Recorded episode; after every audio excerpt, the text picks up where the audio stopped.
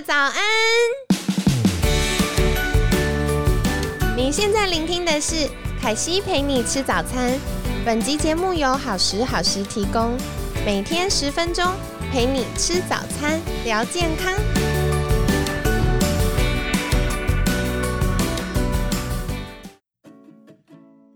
嗨，欢迎来到凯西陪你吃早餐，我是你的健康管理师凯西。今天呢，一样非常开心邀请到凯西的好朋友物理治疗师威力。威力早安。早安哦。今天我们要来聊聊的是大脑认知会改变疼痛的程度。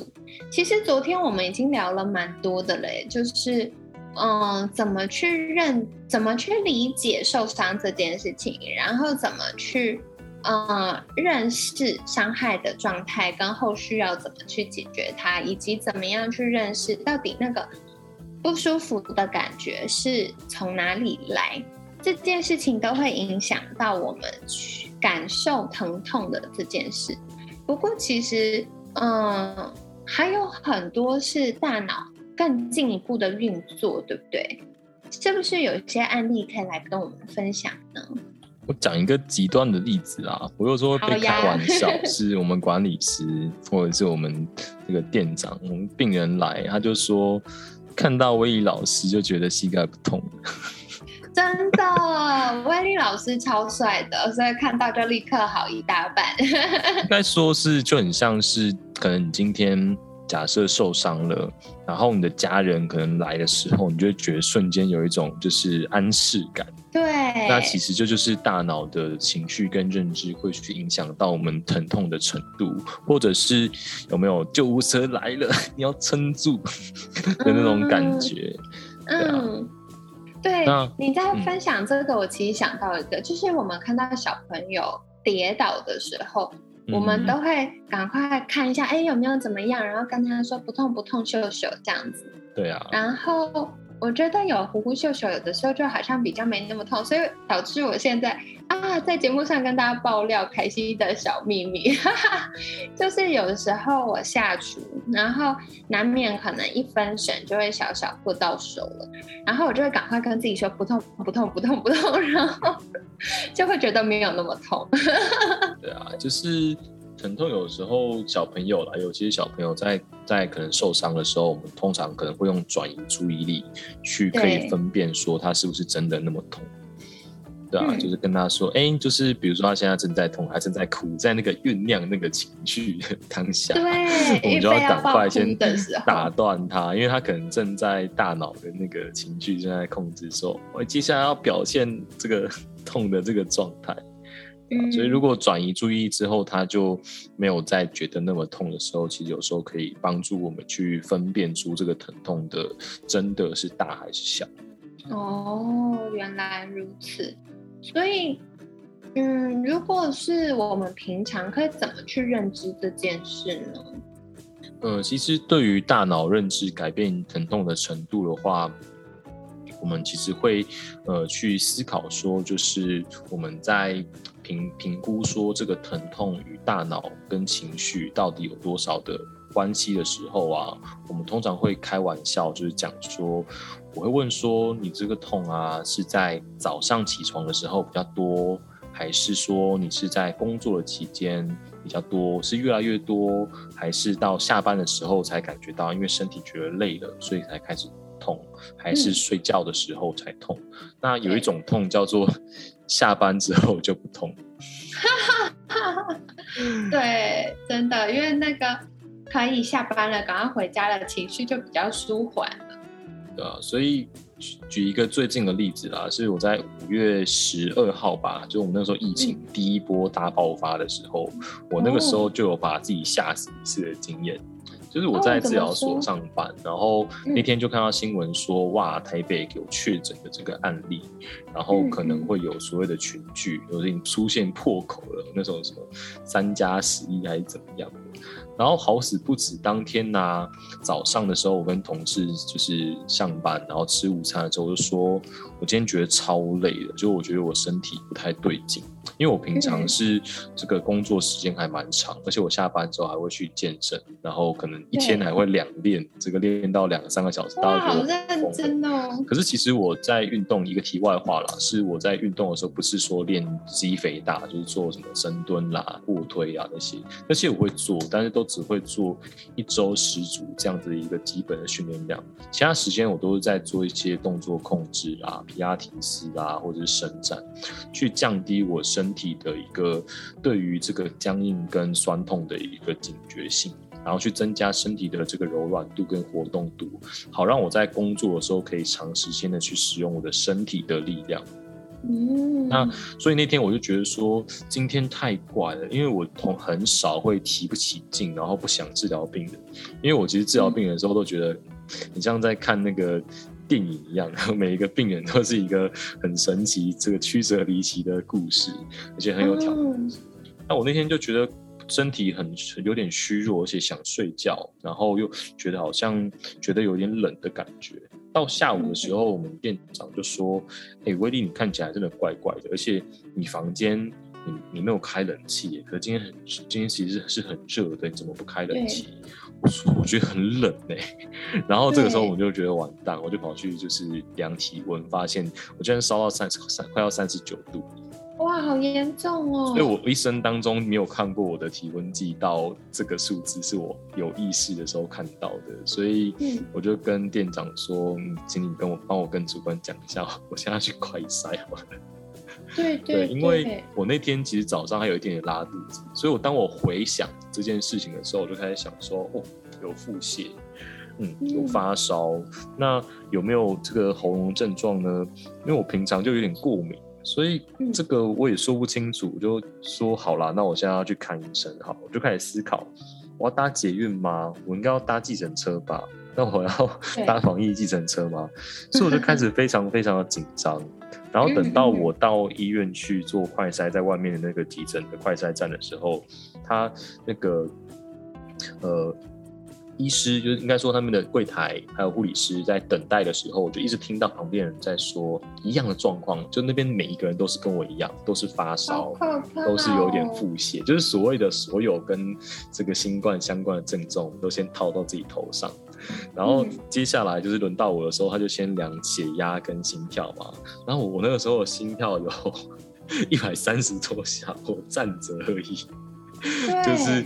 心跳快到不行，然后我血压有，因为一般如果要一百三十几下，可能需要到快走或慢跑的程度。没错，所以而且我的血压那个时候是一百九，就你以为我要中风的那一种。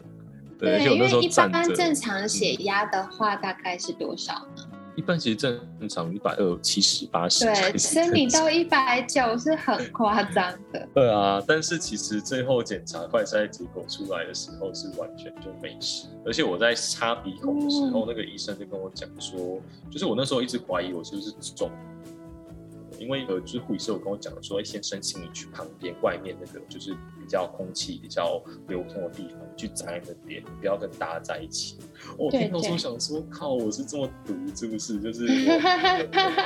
但是后来我要插鼻孔的时候，那个医我就问那个医生说，嗯，这个这个就是呃，可能是不是很是不是症状很像？然后我要多久拿到通知？然后就是我等一下怎么到？我等一下可以就是要搭防疫计程车回家嘛？然后那个医生就说：“随、嗯、便你啊，你想怎么来就怎么回去，然后你就搭捷运就搭捷运啊，然后你不会中啊，你中人我看多了。”然后我就想说什么意思？他就说，因为我他看喉咙嘛，然后他看那个我的症状，他说你这个其实应该比较像是病毒型的肠胃炎。然后我就说，可是刚刚护理师叫我不要坐在那边呢、欸，他就说，对啊，因为那边他们是那个就是接触的或是感染确诊的家属，他们超毒，所以叫你不要过去。原来如此，大松口气。所以我在回家的路上就觉得我好了。哦，对，本来觉得很不舒服，然后很担心，可是后来听到医师就是。呃，评估完之后，而且检验完之后，就是觉得哎比较 OK 了，所以自然心理上比较放松，就觉得好像没有那么不舒服。对啊，所以话说回来，刚刚说的下班后就不痛啊，有一种状况是啊、嗯、人会因为你的环境跟情绪跟你的认知而去影响到你现在不舒服的程度，因为疼痛本来就是一个属于一个对于身体已经发生的这个受伤，或者是可能是潜在的一些风险或者是不舒服而产生的一个不愉快的一个知觉的一个经验。所以其实在疼痛这件事情上面的时候啊，你们可以在你们现在假设你现在觉得腰痛好的，你可以去去想象一下，就可能类似像是催眠这样子，你可以想象一下说、呃、如果你今天啊你现在腰很不舒服哦，然后你在上班，然后你老板突然间告诉你说，哎、欸，就这个这个我们今天那个没什么事啊，你先回家休息你可能当场就会觉得、欸、腰好像就顿时舒缓了起来可是反过来如果老板过来跟你说、啊、我看你这样一直在那边用一直在那边好像在伸展是腰痛是不是，你说对啊老板我腰好痛，我今天可以就是不要加班嘛，然后老板就跟你说就是少在那边装，就是你一定还是要加班的。哇，你当场可能就觉得哇就是感觉腰好像更痛在就要跟老板说我不干就是对啊，所以人可能会因为人事时地物的一些环境的影响，影响到你的情绪跟你的一些感知，进而影响到疼痛。嗯，那如果今天我们真的就是一直觉得很不舒服，那有哪些工具可以帮助我们立刻止痛吗？因为我觉得有的时候改变大脑认知的前提是我们要真的觉得好一点，才能比较容易去改变认知，不然我现在就是痛得要命，然后你还一直跟我说哦，它没有那么痛，它其实没有受伤那么严重，可是我就是主观觉得痛得要命。那是不是有一些工具可以帮助我们止痛，然后给身体争取一段时间重新去塑造正确的认知呢？嗯、通常我们在临床上的做法是这样子，就是我们一定会，其实我们听完病人去叙述疼痛大小，那疼痛的一些特色跟疼痛的部位之后，其实我们就会开始接下来会开始做检查，检查过程当中基本上是会以我们去触碰到的去感知到的为主，我们就不会那么那么的相信病人。我们在治疗上面有一件很重要的事情是不要轻易的相信病人告诉你的事情因为有的时候是病人可能自己第一个是他可能会脑补，就是脑补其实是一件蛮常见的事情，然后第二个是、呃、病人告诉我们的事情啊，有时候会因为所谓的本体感觉或者是最疼痛的一些错觉而产生的一些效应。比如说最直接可以去判断我们的身体的疼痛是不是周边神经或者是中枢神经的话，我们可以从一些测试很简单的测试去做。那一个最常见的是呃，透过不同的刺激去触发痛觉这件事情。比如说你两边的这个脖子、哦、左边的脖子现在觉得两边都在痛嘛，对不对？那我们去用冷或者是热去刺激你这个 受, 受伤或者是你觉得主观痛的部位。如果我拿冰块去冰你的左边的脖子，然后你觉得说这个是痛的，这个是不舒服的，但是冰右边的脖子的时候觉得还好的时候，其实我们会觉得你左边的脖子这个地方对于痛觉的刺激可能讯号是放大的、嗯、甚至是比较敏感的一个情况之下、嗯、那另外一个更简单的测试方法是用镜子，就是这个其实很有趣，是我们今天把一个镜子摆在你的右手边，然后这个叫一个镜像的一个疗法，我们把镜子放在右手边，去放在你的右手的位置，然后我们把你的左手放在桌子上面。那我们这个时候在做这件事情的时候呢，我们会去在在我们的这个让你看着右边的镜子，所以因为它镜像的关系，你会以为这个镜子里面的手是你的右手，但其实你的右手其实放在旁边的地方被可以覆盖起来。这个时候我们在镜子里面呢，去触摸你的左手，我们去按压，让你按压你疼痛的地方。但这个时候明明按的是你的左手，但你却会觉得你的右手有一个痛的感觉，你会觉得我的右手不舒服。那这一种很明显就会是你的大脑去影响到你的疼痛。那另外一个有名的一个例子是有一个影片非常有趣，我等一下可以把连结发给凯西。它是一个影片，是他在影片当中啊，他的那个右手啊，他不是用他不是用镜子，他是放一个假手在上面，所以它其实是你的这个手穿过去之后啊，他把它放在旁边一样用黑布盖住，然后他把一只超级女真的手放在桌子上，然后他他看着你之后，他就拿突然拿一把那个针针哦，用笔去擦那只手啊，但那只手明明就不是你的手，但如果他擦下去的时候，你觉得你非常非常痛，那这个东西就很明显是大脑去营造出来的一个一个疼痛的问题。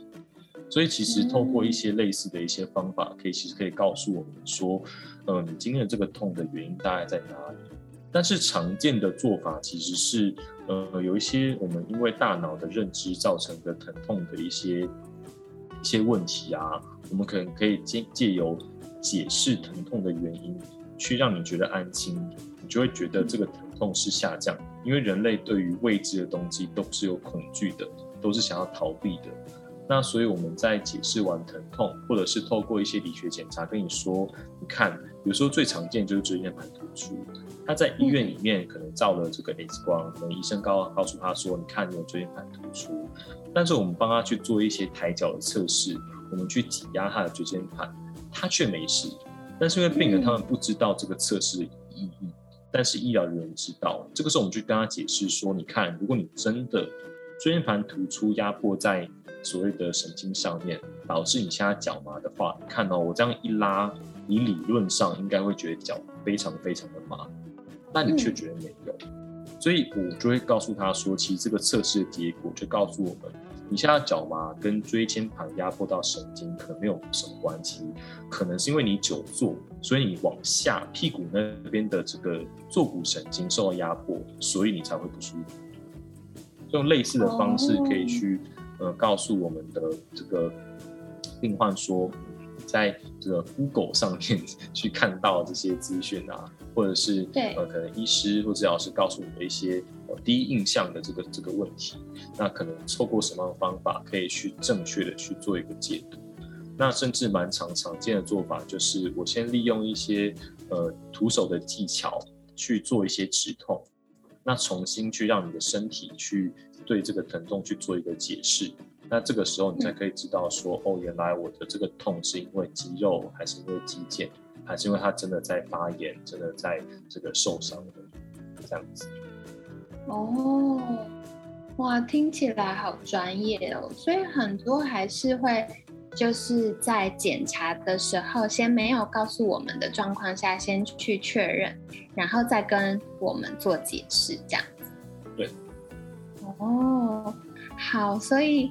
我觉得这礼拜对凯西来说很有趣，因为以前我从很久以前就呃一直有物理治疗的经验，但是到这一次就是威力跟我分享，我就有机会从大脑科学的角度来了解，哎，原来物理治疗或者我们常常觉得疼痛原来是这样子的运作。那嗯，我刚刚还有听到一个，就是威力有提到 Google 这件事啊，我真的觉得凯西虽然身为健康管理师，就是跟可能跟大家比起来有稍微就是有一些些训练，可是真的在第一时间不舒服的时候，还是会下意识想要去 Google 一下到底发生什么事啊。所以我觉得很关键的事情是，哎，我们会想了解自己发生什么事情是很正常的，也是大部分的人现在的算科技上的本能嘛。可是，嗯、呃，我觉得凯西自己会很常提醒的，就是，嗯，虽然查了可能的原因，可是也要再去跟医疗专业人士确认。因为 Google 上面常常讲的是比较广泛的通用性的知识，但是我们每个人的个体差异很大，所以他说的那个状况不一定适合我们。那我们可以带着这些疑问跟资讯去跟医疗专业人士沟通。那我觉得嗯，更重要的是是诶，医疗专业人士做完检查之后，他也会把一些专业的评估告诉我们，那这时候我们就可以尝试去呃，跟着医嘱也好，或者是一些物理治疗师交代的练习也好，先去做做看，了解一下，哎，那我现在感觉怎么样呢？有没有进步呢？那我觉得，嗯，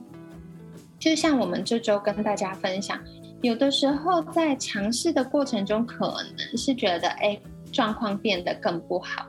那那更不好，也可以再回来继续沟通是，哎，真的这个方式不适合我吗？还是因为我们下意识不想要做这件事，所以他就会感觉更不好。